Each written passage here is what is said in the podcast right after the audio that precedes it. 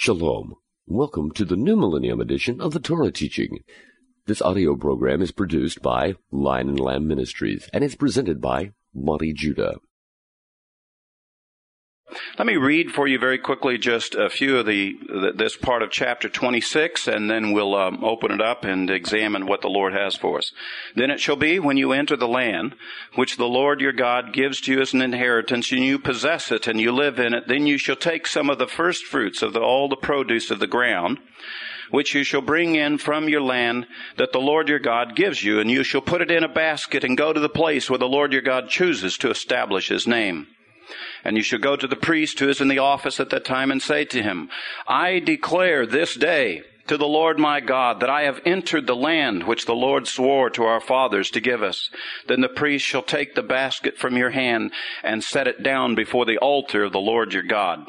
And you shall answer and say before the Lord your God, My father was a wandering Aramean, and he went down to Egypt and sojourned there, few in number but there he became a great, mighty, and populous nation, and the Egyptians treated us harshly and afflicted us and imposed hard labor on us.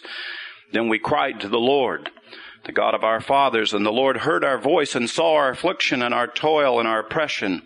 And the Lord brought us up out of Egypt with a mighty hand and an outstretched arm and with great terror and with signs and wonders. And he brought us to this place and has given us this land, a land flowing with milk and honey.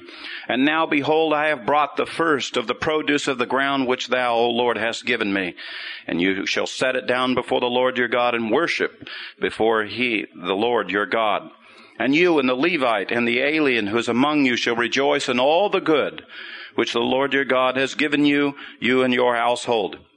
And when you have finished paying all the tithe of your increase in the third year, the year of tithing, then you shall give it to the Levite, to the stranger, to the orphan, and to the widow, that they may eat in their towns and be satisfied. And you shall say before the Lord your God, I have removed the sacred portion from my house, and I've also given it to the Levite and the alien and the orphan and the widow according to all thy commandments which thou hast commanded me. I have not transgressed or forgotten any of thy commandments. I have not eaten of it while mourning, nor have I removed any of it while I was unclean, nor offered any of it to the dead. I have listened to the voice of the Lord my God. I have done according to all that thou hast commanded me. Look down from thy holy habitation from heaven and bless thy people Israel and the ground which thou hast given us, a land flowing with milk and honey as thou didst swear to our fathers. This day the Lord your God commands you to do these statutes and ordinances, and you shall be therefore be careful to do all of them with all your heart and with all your soul you have today declared the Lord to be your God, and that you would walk in his ways and keep his statutes, his commandments, and his ordinances, and listen to his voice. And the Lord has today declared to you that to be his people, a treasured possession, as he promised you that you should keep all of his commandments, and that he shall set you high above all the nations, which he has made for praise, fame, and honor and that you shall be a consecrated people to the Lord your God as he has spoken. Thus begins the portion called When You Enter In. This uh, is the actually the third portion before the Torah ends and Deuteronomy. There's actually two more portions after this. And the truth of the matter is the next portion is actually the ending portion. Next portion will be the ending portion, and then we have Rosh Hashanah. And then there's one more portion between Rosh Hashanah and Yom Kippur, the last portion of Deuteronomy. This is the, this is when Moses is beginning to close not only the book of Deuteronomy, because the next portion will be very similar to this one in certain respects, but it's also the close of the whole Torah. Now, for those of you who've been coming and have been a part of the study all year long, when we began last October with the portion called Bereshit in the beginning, we're coming back around and there's certain themes that are going to be tied together. You know, if you write a good book, there's always a great opening, some substantive material in the middle, and there's a great ending. The Torah has a great ending, which you will see in the coming weeks. Moses is beginning to tie it together. What he's basically saying is this. Look, you know, remember the story. How our fathers were called by God. Our fathers were raised up and given a covenant, and their descendants, small in number, went down into Egypt, and we came up out of Egypt, and now we're a mighty nation. God, this is God's doing. And here we are, the nation now, and we're getting ready to go in and receive the promise, the promise of the promised land. And there's certain instructions that are being given to us about how to receive this most excellent gift. And the instructions that are given right here for the children of Israel to go in and receive the land of Israel are the same instructions for you to receive the new covenant. Because you've received a great promise when you've received the Messiah. These people back here got the land of Israel, but they didn't, had not received the promise of the Messiah. We are the people who've received the promise of the Messiah. And there's certain instructions that he's given here for the receiving of a great gift from God that are applicable to us. And furthermore, it goes beyond us. These are the same instructions that we will follow when we go into the millennial kingdom. These will be the first things that we will be doing when we go there. Because Moses is giving instruction on how to receive, truly receive the great promises of God. For this generation, it was to receive the land. And he gives some basic instructions on how we are to receive these great promises and gifts from God. It's very interesting. He says, when you get there, I want you to gather up the first fruits and bring it to the Lord. Now they were going into the land of Israel. And the first fruits for them were of the wheat, of the barley, of the vines, of the figs, of the pomegranates, of the olives, and of the date honey. Certain produce that came with the land, that was the blessing. And God said, I want you to gather the first fruits of those things, bring them in a basket. Come down, interestingly enough, to where the altar is. Present them to the Lord and there set them and give them to the Lord. Who ate them? The Levites. The widow, the orphan, and the poor ate what belonged to the Lord. But we would bring them to the Lord for him to distribute to his house as to whoever that might be. And there was this declaration, there was this, uh, there was this statement to be made. I have obeyed the Lord. I have entered into the land. I have received the promise that the Lord gave to my fathers. I am the recipient of these great things that the Lord has wanted to do. And the conclusion was not just the first fruits, but he also added to it, and you shall also bring all of the tithe. The tithe of the third year and you shall bring it all in before me. That way you will show to me that you've entered into the land and you've fully received the promise. Now, it's a kind of an ironic thing. Let's see, I've received the promise because I've given some back? Yeah, that's right. That's the real sign that you've received the promise, is when you start to give back. The person who just comes in and receives the gift and takes, takes, takes, and there's no, no turnaround, no valuation that's been taking place, no giving back, they haven't really received it yet.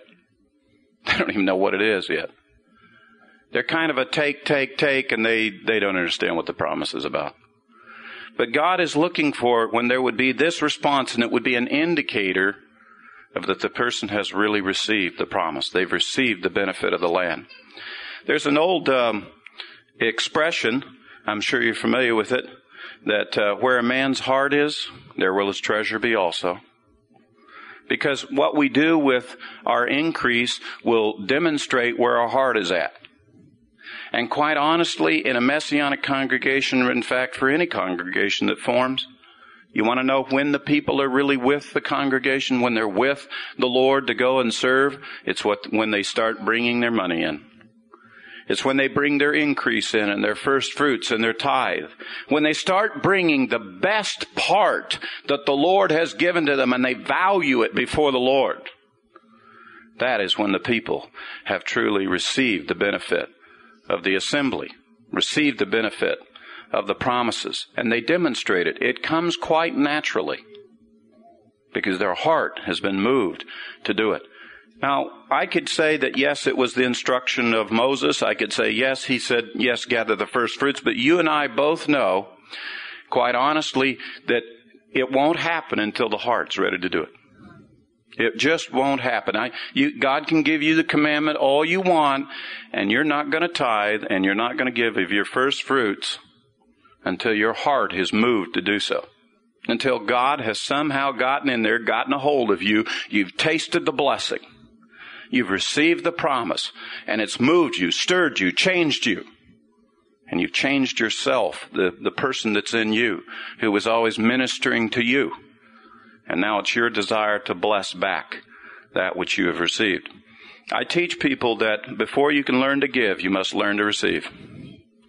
You have to learn what is this great gift that God has given to me of life, of eternal life, the blessings that He's given before you can learn to value the gift to give to another. The giver is the one who decides the value of the gift. He's the one, not the receiver, the giver. And God has given us a great and awesome and wonderful gift in the Messiah. It is not us who value him. God's already valued him.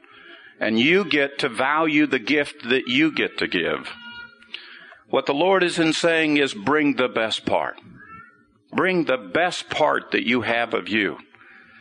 Now, I could go into the New Testament. We could spend the rest of the evening just talking about the concept of first fruits, how the Messiah was the first fruits of many brethren, how we are the first fruits of the nations that God has chosen up, that we've been gathered up for the Lord. He values us. He calls us the best of the world. We are the first fruits of the world. That's how he values us. And his son is the first fruit among many brethren for us. What Moses is teaching and says, listen, when you come in and receive the promise of the land, let's do this first fruits thing first. Let's get it square. Whose land is it? Who gave it? How did you receive it? Let's honor the Lord. Let's say thank you. That's what this is about. Now, as children, your parents teach you. You know, when you receive something, don't forget to say thank you. Have you ever seen that? You know, the parents, you know, the little kid gets something kind of as a surprise or, or even a promise, and they teach them say, say thank you, thank you. That's what's going on here. Little spiritual training. Remember, don't forget to say thank you to the Lord for this great promise He's given to you. Because you're the ones who've received it. So therefore it's appropriate, only appropriate for the sons of Israel to say thank you to the Lord by returning back to them the best part. Saying thank you, Lord. And it's true also for us that as we would stop and think of the great gift we received of the Messiah, we ought to stop and say, thank you, Lord. Thank you for eternal life. Thank you for forgiveness of sins. Thank you that you poured out your life for me. Thank you there's a very interesting story, a story I heard a long time ago when I was a young believer, and it really penetrated me. It really penetrated me. It was a story about a man who uh, who used to work for the railroad, and he was over in the east part of the United States, and he was the guy who operated the drawbridge for the railroad to cross the river, let the ships go up and down the river, and put the bridge down for the trains to go across. And, and he had a son. And the story goes that um, one day the son was interested in what dad did, and dad said, "Well, I'd love to have you come and see what I do." And and they came, and they were looking around and so forth, and and suddenly the uh, they heard off in the distance the the train whistle that a train was approaching. And the father, the operator, realized the bridge is still up. And so he went into the control room and he began to move the uh, controls and, and the bridge began to lower and these huge gears began to move to, and that's when to his shock, he saw that his son's clothing had been trapped into the gearwork. And he had to make a decision right there. Do I uncrank it and get my son free? And the train is going to crash into the bridge and into the river? Or do I continue to let the controls lower the bridge so that the train might be delivered and go across the bridge? He made a decision to save the train. And as the gears turned slowly, it just drew his son in more and more as he cried out and crushed his son in the gears, and he died. And the train went zooming past, safe. It was kind of interesting because the story came out almost immediately the next day that everybody on the train had been saved by the decision of the, of the railroad operator. No one came back to the man to say thank you. No one. It's kind of a little bit like the Lord. How many people come back to say thank you, Lord, that you gave your son so that I might have a payment for sin, that I might have eternal life, that I would live on forever? But we have the opportunity to do, to go back and say thank you. We have the opportunity to sit down with the Lord and say, thank you, Lord. Thank you for this great thing that you have done for us. And here is the instruction where he says, the first thing that you will do when you get in the land is you will say, thank you. So that we'll know that you've received the promise that you've received this great gift that God has done. In um, verse 16, this day the Lord your God commands you to do these statutes and ordinances. You shall therefore be careful to do them with all your heart and with all your soul. You have today declared the Lord to be your God.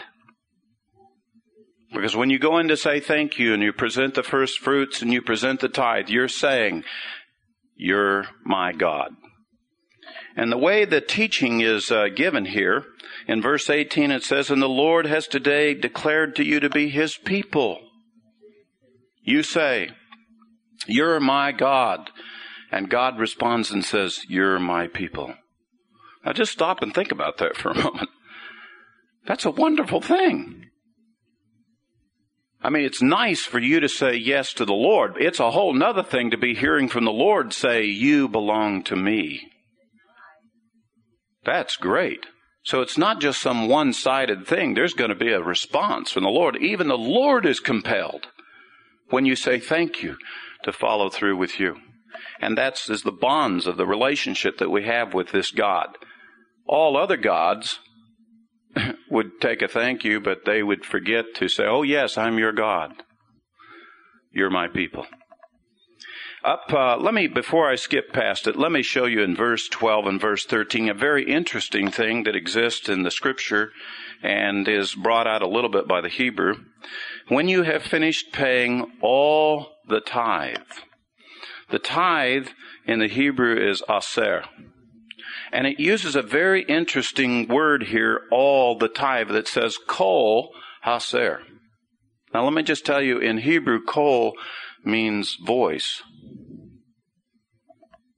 Kol, Simcha, the voice of happiness, the voice of joy. Kol Aser. And basically what it's saying is this, you haven't paid all the tithe. You have not collected all that is the Lord's until you say it to Him. If you just gather some stuff up and so forth and take it to the Lord and you just give it, you, the Lord wants to hear you say, I have all of it for you now, Lord. I have paid you. I have, you know, he wants to know and hear you say it. And in fact, that's exactly what it says. Verse 13, and you shall say it. You shall say it. There's a couple of things that take place there. You're making a declaration and say, I'm obeying, Lord. I have gathered all the tithe. I've gathered all that belongs to you and rendered it back to you properly.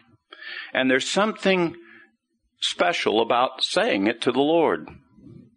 In the traditional teaching, in the traditional observance of the Hebrews, uh, some at various holidays and at various times as we obey certain commandments, we are to say the commandment back to the Lord. For example, when we gather up at the Passover and we gather up all the unleavened, and we gathered up in the little sack and the feather and so forth, and we cast it out of the house while we are to say to the Lord, Lord, I have obeyed your commandment. I have removed the leaven from my house.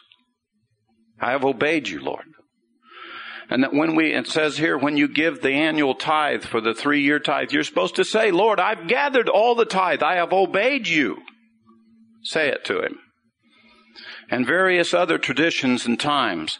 In fact, the actual time that we say these words, did you know that this is part of the Haggadah in the Passover? Every year in the Passover, we say these following words. We say, My father was a wandering Aramean, and he went down to Egypt and sojourned there, and few in number, but there he became a great, mighty, and populous nation, and it continues on. This is the liturgy of the Passover. And every year the children of Israel say these words to the Lord at the feast of redemption to say, Thank you, Lord, for the redemption. Thank you. And we too, as believers in the Redeemer, when the Passover sacrifice came to us at the Passover, we ought to be saying these words. Thank you, Lord, for the Redeemer who's come and redeemed me. We ought to say it with our mouth. So it's with all of our heart. Do you remember what it says? The spiritual law? Out of the abundance of the heart, the mouth speaks. He says to obey me with all of your heart. How will you know it's with all of your heart when your mouth is uttering it out? When your mouth, when your heart's so full that it comes out your mouth. So that when we keep the tithe, so it comes out of the mouth. We've obeyed with all of our heart, with all of our might, with all of our soul to do these things. I don't know if you noticed or not, but there's two times there, verse 3 and verse 16 is the ex- expression, this day. Verse 3, and you shall go to the priest who is in the office at the time and say to him, I declare this day to the Lord. And then down in verse 16, this day the Lord commands you. It occurs two more times in this Torah portion. In chapter 27 and verse 9, then Moses and the Levitical priests spoke to all of Israel saying, Be silent and listen, O Lord, this day. And then finally, I believe it's over in chapter 29 verse 4. Yet, to this day, the Lord has not given you a heart to know, nor eyes to see, nor ears to hear. Any time that we see certain repetitions in the uh, Torah portion, it's a clue as to the structure and what the real lesson is about. It's a dead giveaway. We ought to we ought to pay particular note and attention to that. So as we go through that, we're going to take note of those passages to see what is the Lord trying to say this day is. What is supposed to happen on this day? The day that they go in to say thank you. What are we supposed to understand and realize that comes from it? Uh, but let me go back to chapter 27 and tell you the next procedure that Moses gives to the children of Israel that they are to do once they go into the land. He says that when you go into the land, he says, gather up your first fruits, bring them before the priest, put them before the altar, and say this declaration. Bring in the tithe from the third year, and say to the Lord, you have obeyed the Lord, you have received the promise. And then he says to all of Israel, chapter 27 verse 1, that Moses and the elders of Israel charged the people saying, keep all the commandments which I command you today. So it shall be on the day when you cross the Jordan to the land which the Lord your God gives you, that you shall set up for yourself large stones and coat them with lime and write on them all the words of this law when you cross over, in order that you may enter the land which the Lord your God gives you, a land flowing with milk and honey, as the Lord, the God of your fathers, promised you. So it shall be when you cross the Jordan that you shall set up on Mount Ebal these stones, as I am commanding you today, and you shall coat them with lime. Moreover, you shall build there an altar to the Lord your God, an altar of stones. You shall not wield an iron tool on them. You shall build an altar of the Lord your God of uncut stones. You shall offer it up on burnt offerings to the Lord your God, and you shall sacrifice peace offerings and eat there, and you shall rejoice before the Lord your God. And you shall write on the stones all the words of this law very distinctly. Then Moses and the Levitical priests spoke to all of Israel, saying, Be silent and listen, O Israel. This day you have become the people for the Lord your God. Now there's a very interesting procedure that was followed through. In fact, the evidence is that they did do this when they went over into the land. And we're going to review that for real briefly, but let's talk about the altar again for a moment. All of God's altars must be made from stone that has not been hewn by a man. Any stone that goes into the making up of an altar for God cannot in any way have had a man who's kind of smoothed it or or made a nice sharp corner on it. They have to go find stones that God has made that no man has has altered. And he says those stones can be gathered up and they can be arranged and stacked, and then man is permitted to put the plaster and the mortar to it, but they know that every stone in that altar was made only by God. And here's the reason why. Is because those stones then become the symbol and the testimony to everyone who sees the altar that the earth is the Lord's and the fullness thereof. Because you see these stones, they were made only by me, not by any man. They have not even been altered by man. They are made exactly the way I made them. And it is a testimony of God's ownership mark. In this place I do business with man. Altars do not necessarily symbolize the sacrifice. Sacrifices are brought there. They symbolize God's ownership mark on the earth. They're his one restriction on the earth that proves that he owns the place. Now let me give you just a little basics in real estate law. How do you know that someone owns the land? Is because they have the right to put a restriction upon it. How do we know that God owned the Garden of Eden? Because he took one tree out of the garden, he said, This one you will not eat of, man. This one's mine. And it's one restriction which proves that he owns the place. When they ate of that tree, they broke that restriction and were bringing into challenge whether or not this garden belongs to God or not. And he proved that it was because he evicted them. The same is true of this earth. Instead of the tree of life, God's ownership mark is the altar. And he says, when you make my altar, you will not hew the stones. They're my stones. You will pick up virgin stones. You will bring them up here. And that's what we'll use. That way it'll be proof. Anybody wants to know whose altar is this? It's the same one that owns the rest of the earth. Because these stones came from the earth, not touched by a man. Very, very important point. I want, I want you to get note of this now. What's the common thing between Moses' personal instruction of the individual man to go for first fruits and tithe versus the whole nation to do this corporate thing. It's the altar. Whether you be an individual or you be a nation, you want to come do business with God, do it here at the altar. This is where we do business with God. When you brought your first fruits in, where did you set them? Right at the altar. The nation of Israel wants to do some business with God, where do you do it? Right at the altar. And the fact of the matter is, if you want to do business with God in your life, you're going to have to do it at the altar. Now, many of you may be asking, well, where is the altar? You know, there's no altar over in Jerusalem. Where is it? That's the reason why Yeshua was resurrected. So that he might raise up within you the tabernacle of God.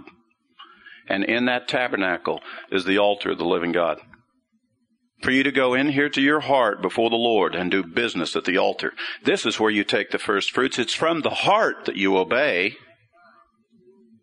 Not just your hands, but from the heart you first obey. And this is where the altar is at in here for you to do business before the Lord. It's not different than it was then. It's the same thing.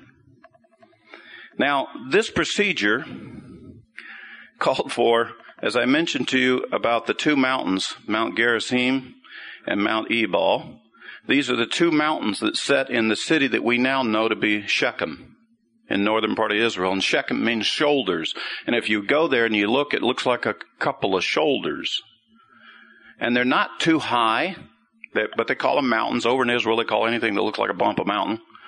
Uh, not like here in the Rocky Mountains or something. But it's called a mountain, you know, a tell. And uh, Moses gives instruction that he's going to put six of the tribes up on this one mountain and put six of the tribes up on this one mountain, and there's going to be this altar there between them, and that the Levites are going to call out certain things, and the people are going to respond by saying, Amen. Here's what it says. Here's the commandments that the uh, priests call out. There in, in uh, verse 11, follow along with me as I read. Moses also charged the people on that day, saying, When you cross the Jordan, these shall stand on Mount Gerizim to bless the people Simeon, Levi, Judah, Issachar, Joseph, and Benjamin. And for the curse, these shall stand on Mount Ebal, Reuben, Gad, Asher, Zebulun, Dan, and Naphtali. It's not that one is being blessed and one is being cursed. No, it's that they're all going to stand on the mountains of God. They're going to stand on either side of the altar and they're going to hear what the blessing is and they're going to hear what the curse is.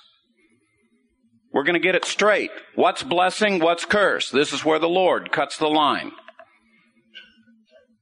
And the Levites, verse 14, the Levites shall then answer and say to all the men of Israel with a loud voice, listen to this now. And as I read this, I want you to kind of participate in this little ceremony that Israel did. As I read, just under your breath say amen. As where, where it says. Cursed is the man who makes an idol or a molten image, an abomination to the Lord, the work of the hands of the craftsman, and sets it up in secret. On all the people shall say, Amen. Cursed is he who dishonors his father or mother, and all the people shall say, Amen. Cursed is he who moves his neighbor's boundary mark, and all the people shall say, Amen. Cursed is he who misleads a blind person on the road, and all the people shall say, Amen. Cursed is he who distorts the justice due an alien, orphan, and widow, and all the people shall say, Amen. Cursed is he who lies with his father's wife, because he has uncovered his father's skirt, and all the people shall say, Amen. Cursed is he who lies with any animal, and all the people shall say, Amen. Cursed is he who lies with his sister, the daughter of his father or his mother, and all the people shall say, Amen. Cursed is he who lies with his mother-in-law, and all the people shall say, Amen. Cursed is he who strikes his neighbor in secret, and all the people shall say, Amen. Cursed is he who accepts a bride to strike down an innocent person, and all the people shall say, Amen. Cursed is he who does not confirm the words of this law by doing them, and all the people shall say, Amen.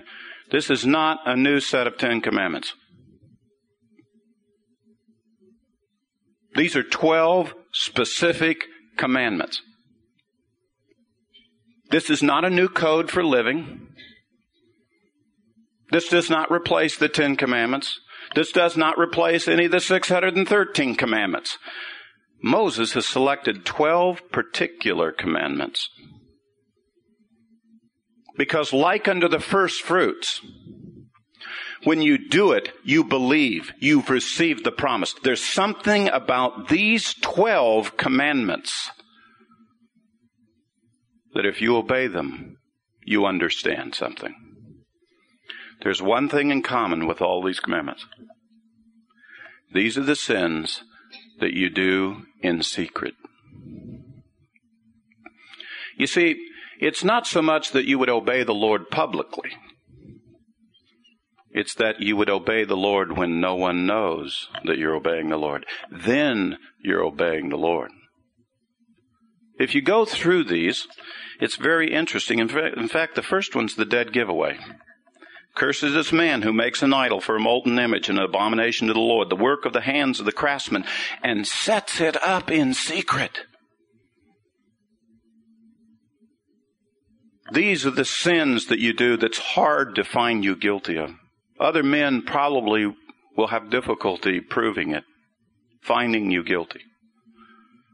But these are the ones that you'll do secretly and privately. You'll set up an idol privately, not even anybody else knows about it. Well, you're saying, well, you know, surely eh, eh, they're not talking about the wooden type and the stone. No. Talking about the idols in your heart.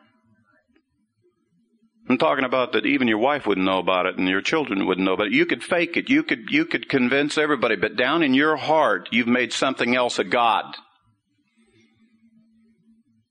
Cursed is he who makes an idol in secret in his heart.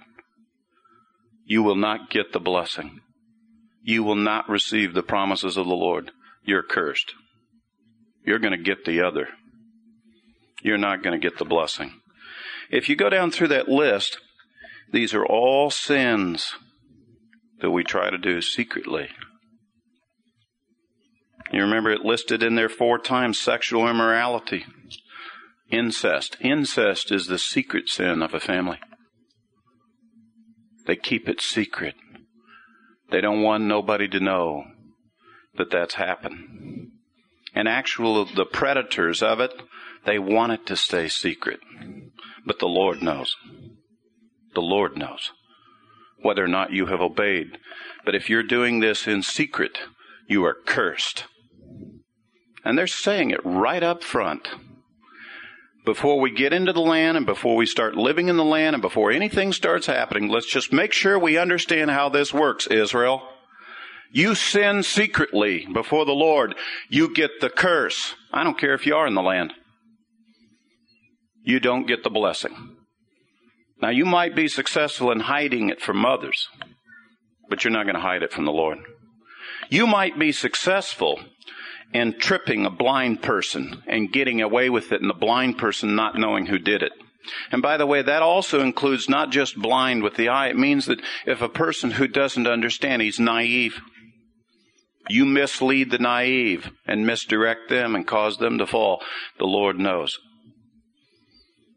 The same thing is with a boundary mark. It just sits out there by itself. But if you move it over, the Lord knows you moved it. Maybe the other guy doesn't know it. He comes out there, he's got a question about what happened to the boundary mark, but he, he, did, he can't quite remember exactly where it was, but the Lord knows it got moved by you. And the same is with that tenth one there, striking your neighbor. Now think about that for a minute. If this is a secret one, how could you strike your neighbor and it be in secret? Well, you strike him by striking down his name and slandering him. It's when you go and you dishonor him with other people and discredit him so that in effect it's you might as well have hit him with a stick. Because the effect that will come in later on will be devastating to him you know from others. Because you've struck your neighbor but you did it in secret Finally, it says taking a bribe. We all know that one. You know, bribes are always done in secret. People don't go around advertising, hey, I got a bribe for anybody who wants a bribe. Oh, I'll take one. No, no, no. This is in secret. This is in the dark at other times. Cursed is he who would take a bribe in secret to strike down the innocent, to do harm to others that only deserve justice but I want you to pay particular attention to the last one. Cursed is he who does not confirm the words of this law by doing them. You know, you thought it was a choice. You thought the choices went something like this obey God, get the blessing. Don't obey God, you go into neutral. Got news for you you get a curse. Don't want the blessing, you get the curse. The same curse that a person who commits incest, the same curse who lies, the same curse who pays for a bribe, the same curse. Just for not obeying and doing the words of the law. That you would not declare with obedience in your life to obey the Lord, to not confirm these commandments to be true. That you would choose other commandments to follow after the traditions of men and not after God. And that's usually where the curse comes, because when you start taking, following the commandments of men, you get taken captive. You're not free. No blessing. And you get what you deserve, so to speak since you didn't want to obey the Lord. That is a very profound statement, brethren. Very profound. Because the fact of the matter is, we live in a community, a society, in a generation, and it's been going on for multiple numbers of generations. No, we're not supposed to obey the words of the law. And the world is reaping the curse. We're not moving forward with the Lord. We're digressing. And the world is increasing. Technology is going forward, but the, the morality of man is going down the tubes. We've got a curse on us because of it. Because we will not obey the Lord. Now, what is this great blessing? If we're missing out on it, what, what is this great blessing that he's offering to us? Chapter 28, verse 1. Now it shall be if you will diligently obey the Lord your God, being careful to do all his commandments, which I command you today, the Lord your God will set you high above all the nations of the earth. The 47th Psalm that we read tonight. The reason why we selected that Psalm is because of uh, the, the words that were contained in the third verse. Listen to it again.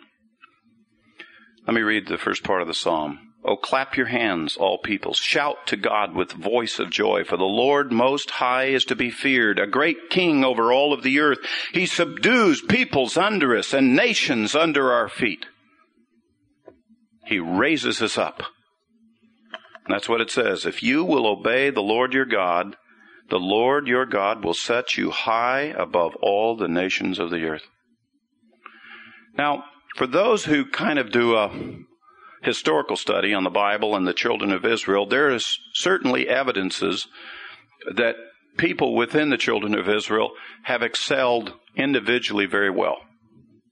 The history of, I, I, dare say that within that one small ethnic group, their contribution to civilization far exceeds any other nation. I don't think you'd have too much of a debate about showing that. And the reason is because that's the blessing that God said He would put upon them. It's not because Israel was that great, it's because the blessing of the God of Israel is that great that He causes that to happen. But at the same time, we also see that we're also being made the least, that we're also paying severely for not obeying. We are the living example of what it is to get the blessing of God, turn around, disobey, and get the curse at the same time. We are the living example of it. Blessing and curse. You Gentiles ought to get it from us. You ought to figure this out and start obeying the Lord. Okay? That's our testimony. And all these blessings shall come upon you and overtake you if you will obey the Lord your God. I love that verse the, the concept of the blessing running you down. you know, you're looking for the blessing. Where's the blessing? Where's the blessing? Where's the blessing? It's running after you, trying to catch you. The blessing will outperform what you thought it was going to do. The blessing will be greater than what you thought it was going to do. Listen to the way the Lord describes this blessing. Blessed shall you be in the city. Blessed shall you be in the country. Blessed shall be the offspring of your body, and produce of your ground, and the offspring of your breasts, and increase of your herd, and the young of your flock. Blessed shall be your basket, and the kneading bowl. Blessed shall be you be when you come in, and when you shall go out. The Lord will cause your enemies who rise up against you to be defeated before you. They shall come out against you one way and flee from you seven ways. The Lord will command the blessing upon you and your barns and all that you put your hand to, and he will bless you in the land which the Lord your God gives you. The Lord will establish you as a holy people to himself, as he swore to you, if you will keep the commandments of the Lord your God and walk in his ways. So all the peoples of the earth shall see that you are called by the name of the Lord, and they shall be afraid of you. And the Lord will make you abound in prosperity in the offspring of your body, and the offspring of your breast, and the produce of your ground, and the land which the Lord swore to you you, your fathers to give you. The Lord will open up for you his good storehouse and the heavens to give rain for your land in its season, to bless all the work of your hand, and you shall lend to many nations, but you shall not borrow. And the Lord shall make you the head and not the tail, and you shall be above all, and you shall not be underneath, if you will listen to the commandments of the Lord your God, when I charge you today to observe them carefully. And do not turn aside from any of the words which I command you today, to the right or to the left, to go after other gods to serve them. It's an interesting blessing the Lord will give you. The Lord says, I will make you ride upon the heights of the earth. Now, I remember when I was being first confronted with the gospel message, that great verse in John 10:10. 10, 10, you know, and the Lord will not only give you life, but abundant life. Man, I, I like the words of that. I really did. When I used to go out and share the faith with lots of men, I used to go out and I say, look, let me tell you something what this is about. This is life. Only it's not life what you think. It's life that's even better than what you think. It's abundant life. That's what this is about. It's abundant life. Life with a blessing. You're the head, not the tail. You're the one that gets the front seat, not the back seat. You're the one that sits on top instead of being run over. You get the blessing, the best of everything that can be. And it's not just tied, connected to you. Whenever you walk up and you have the ground, and it's like my tomato plant back there at my house. This year I have a tomato plant that's this big. Me and the Lord have been having a lot of quiet times back out there with that tomato plant. And when it first started growing up, it was doing great, but it didn't have much fruit. And I started getting kind of concerned. I said, Lord, this plant's of no good if it doesn't have some fruit. So I started praying for fruit. fruit. Big fruit. Lots of fruit. Right at the eyeball level. Fruit. Big tomato plant, fruit, all at the eyeball level.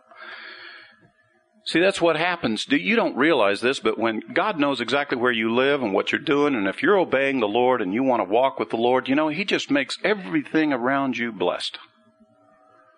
And ladies, I'm sure that you could give testimonies of your house plants too. You talk to them, thank the Lord, thank you, Lord. You know, the blessings there too. Now, I'm not talking about a blessing where you're able to cash it in for gain. I'm talking about the, the real blessing. The blessing of peace. The blessing of joy. The blessing of wholeness. The blessing that is the real blessing. The blessing of contentment. That blessing. That the Lord would give you of peace. Shalom, the word shalom means that feeling right after you've had supper. When your appetite has been satisfied, you've been filled, feels good, you're at peace, you don't want to, you're just right at that point where you don't need to eat anything more, but you don't need to necessarily get up and run away either. You're just at that little moment right there where it's just very calm and very pleasant. That's, that's the shalom. Contentment the Lord has to offer, the blessing that has to do with it. You know, um, in other ancient religions, and in other uh, cultures, especially those that say like God is the sun or the moon or other things like, they have sacrifices.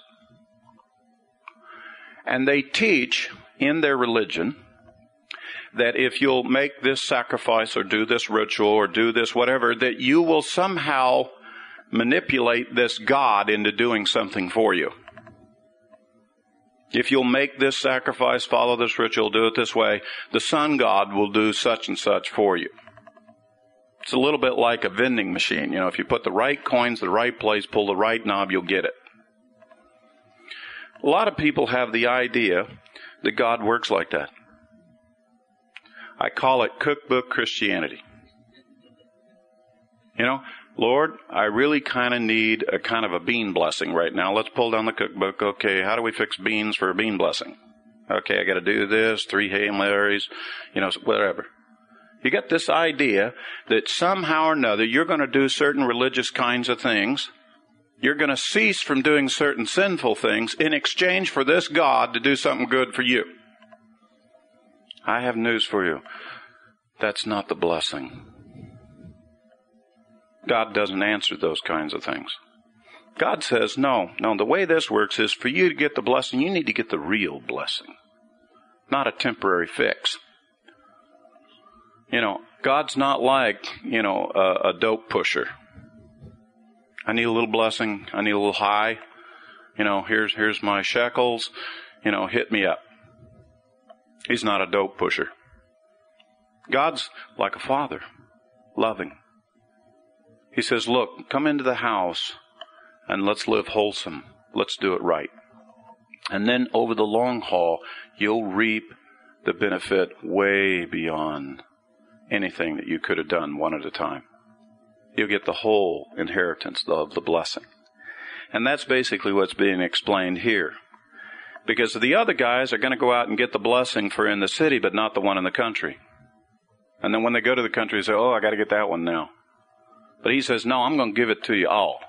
Wherever you go, wherever you walk, that's where the blessing will be. The blessing will chase you down.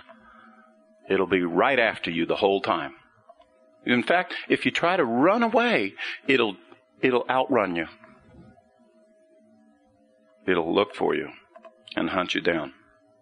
I love especially the way about the enemy. I don't, to me, that's a, that's a, um, I'd love to see that scene, you know, in real life, you know, as the enemy coming in one way and going out seven ways, you know, to try to get away from you. I was asked not too long ago, in fact, last week, when I was up sharing with the people, and they were asking me, so, well, well Monte says, uh, don't you have a lot of people kind of coming up and just really trying to um, argue with you? You know, coming up and confronting you? And I said, no. No. He said, well, why not? I mean, you know, it's not for lack of saying something controversial. and I told him, I said, it's because they're intimidated. Not by me. They're intimidated by the Lord. Because they walk in and they see, they see there's a blessing here. The Lord's with me. And as a result, the testimony is very, maybe they don't understand it, but the testimony is very clear. Whatever you do, don't take that guy on. So they don't. So here you guys would be worrying for me and concerned, you know, that I'm Boy, I must be sure out there on the front lines and the way I just move through and they all move out of the way. Wherever the Lord wants me to go, I go there. No problem. There's no confrontation. Last week, we got to share with uh, cross cultural lines. Pastors from different churches in the same assembly with the Amish, you know, with Baptists, with Catholics, with Mormons, all listening.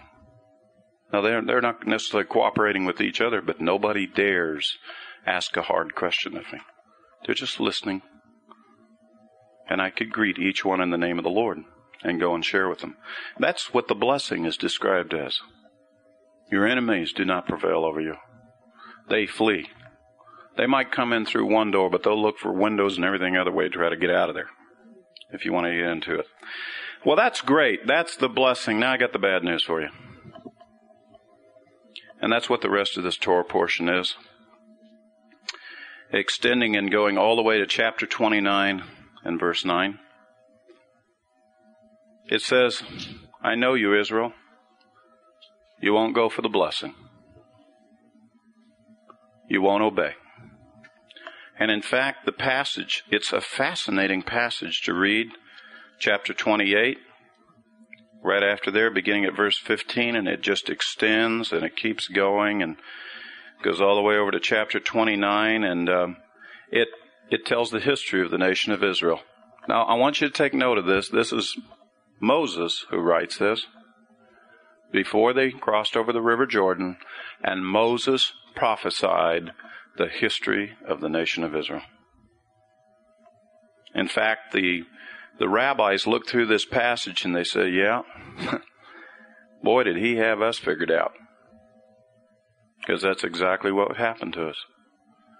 In fact, it went all the way to the point. Listen to this prophecy from Moses. It wasn't given as a prophecy, it was given as a description of what the curse is going to be. If you don't go for the blessing, this is the curse.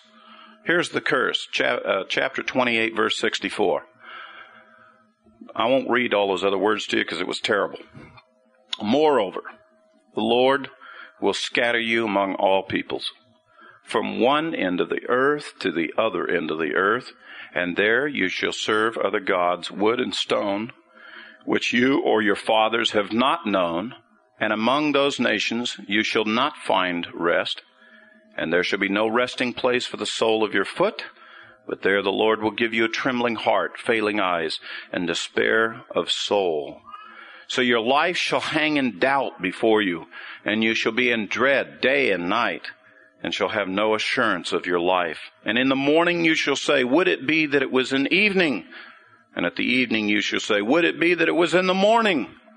Because of the dread of your heart which you dread and for the sight of your eyes which you shall see. And the Lord will bring you back to Egypt in ships by the way which I spoke to you. You will never see it again. And there you shall offer yourselves for sale to your enemies as male and female slaves, but there will be no buyer. Do you remember the issue there in the wilderness with Moses? Every time something bad happened, every time there was a little a little shortage on water, a little shortage on food, whatever the case may be. They say, oh, Moses said you brought us out to the wilderness, we should have stayed in Egypt. At least in Egypt we had onions and melons and cucumbers. You brought us out. Wasn't enough graves in Egypt, so you brought us out here in the wilderness so we'd have enough graves to die. You know what? Moses kind of has the final word on this. Says, you guys are going to go over to the promised land. Let me tell you what's going to happen. The curse is going to be upon you so bad that they will cart you back to Egypt. And you'll be so devalued, they won't even want to buy you. they won't even take you back as slaves. Man, you talk about, you know, turnaround. They're all the, you know, they, they were slaves and they got delivered from being slaves. And he says, when, when you get the curse thing, they're going to haul you back there and nobody's going to want you not even for a slave. That's how unwanted you'll be. That's how low value you'll have. Because you've devalued yourself because of the curse. And that happened. That happened. It's clearly recorded in the history of Israel that a whole bunch of slaves were taken back after the Roman conquest and they hauled them by ships to the Egyptians. And the Romans tried to sell all these Jewish slaves to the Egyptians, and the Egyptians wouldn't even buy them, wouldn't even take them back. They just let them go, kicked out of the land and scattered. I um, I don't know if I've shared this with the congregation personally, but I I cannot watch um, Holocaust movies or stories. I, I just can't do it. Um, I think that every Jewish person that lives today has to be reconciled to that one way or another. I'm not sure what the solution is, but I, I know that we have to be reconciled to the Holocaust. And the hard thing about being reconciled to the Holocaust, it's what Moses said. It's what Moses said. That her life would hang in doubt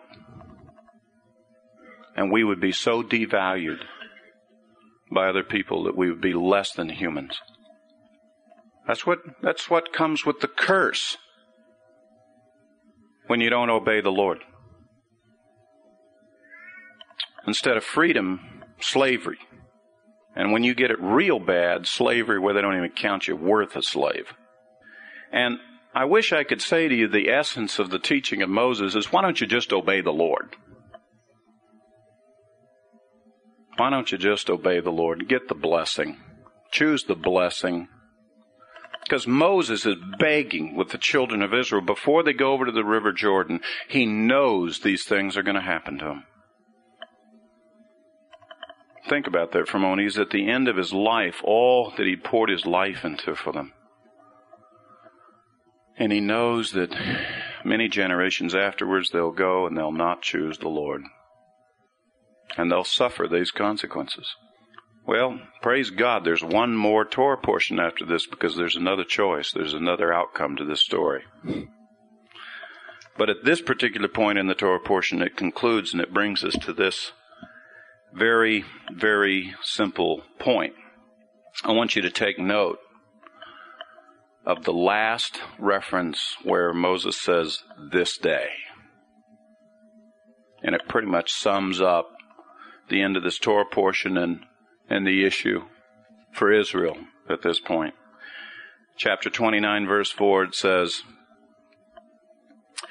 Yet to this day, the Lord has not given you a heart to know, nor eyes to see, nor ears to hear. You're like blind people. We put the blessing and the curse out before you. We've given you the instruction. We've shown you the judgments of God. You've seen God's deliverance from the Egyptians. We've led you all these years through the wilderness. And you know what? You still don't know it. You still can't get it. And you still don't have eyes to see it, and you still don't have ears to hear it. Even though all these things have happened. And you know, that's a commentary for today. Even after the Messiah came and we got the blessing from it, did the world have eyes to see it and ears to hear it and a heart to know it? No. And as we get ready to approach the end of the age, and we're really going to cross over the River Jordan this time and go into the Messianic kingdom, only there you get an incorruptible body instead of a corruptible body, where righteousness will dwell and the Lord will dwell in our midst. We're going to cross over to that. Where we are ready to cross over, just like they were ready to cross over, do we have a heart to know it? Do we have eyes to see it? Do we have ears to hear it? You know, I've got written in my Bible here beside this when do we get the heart to know, the eyes to see, and the ears to hear, O Lord? When? When will we get it? I, I kind of identify with Moses here a little bit. Just what, what is it that we could possibly say? What is it that the Lord must do? What do you have to witness to get it? What does He have to do for you, personally or corporately? What does he have to do in the world for you to get it that he's God? We're created by him. And he wants to love us and live with us and dwell with us. And he doesn't want us to die. He wants us to live. What is it that he was supposed to have done by now? You know what? I don't know. Seems to me that the choice is pretty simple. You to, to not choose the Lord you have to reject 6,000 years of history. All of the known history of mankind. You have to reject it all. And you have to say inside of yourself that I'm independent and separate from the whole world and of all the rest of mankind and everything that's ever taken place. Because if you attach yourself anywhere in the world, if you recognize any part of the creation, including yourself, it seems to me it demands another answer. It demands another answer.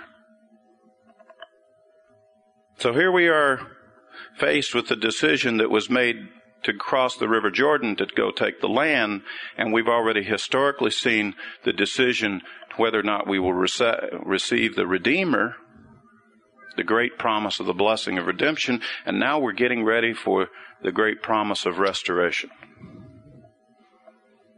Will this generation be different from the others? Will we get it? Will we finally get eyes to see? You know what it's going to take? It's going to take, you have to go back with regard to what you've already received, namely the Messiah, and you're going to have to go present some first fruits to the Lord. And you're going to need to gather up all that's sacred of the tithe, and you're going to have to go and confess with your mouth and say, Thank you, Lord. And then I think you might get a glimmer of what's going on. Then you might see, you might hear, you might finally understand this great blessing that God has for us. And then it might motivate you and move you to the point that you'll get ready to cross over the Jordan for the big one. And will finally heed the words of Moses. Finally. Amen.